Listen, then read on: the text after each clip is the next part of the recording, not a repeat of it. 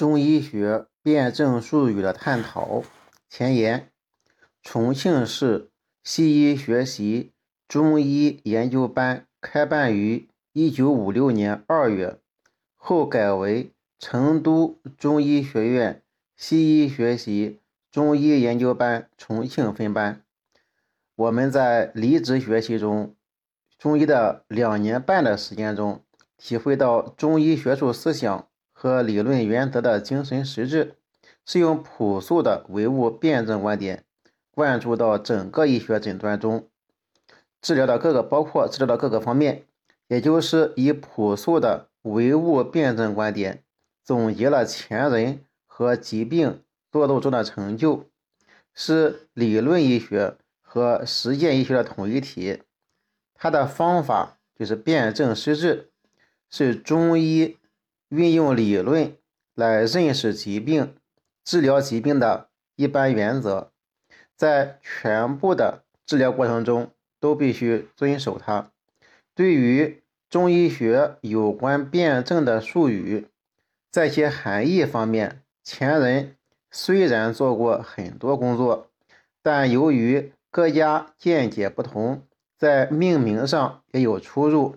因而目前对于辩证术语的含义尚缺乏系统与完整，临床所用的辩证术语较为庞杂，致使西医学习中医感到困难，不易入手。中医参考这方面材料易感不便，因此我们是从这方面做一些初步的整理工作。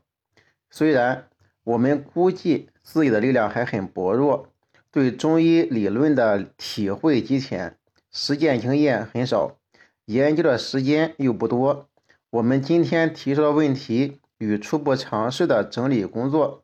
也可能不是中医精要的部分，但是在中医政策的鼓舞下，我们认识到应如何学习与对待祖国医学遗产，学习。以后应该如何整理提高、发扬光大？有希望在实际工作中起到一些作用，这就是我们编写本书的最初愿望。但是，限于我们的水平，在书的内容方面不免有错误之处，希望读者批评指正。所以有问题随时发过来，随时留言，随时发消息。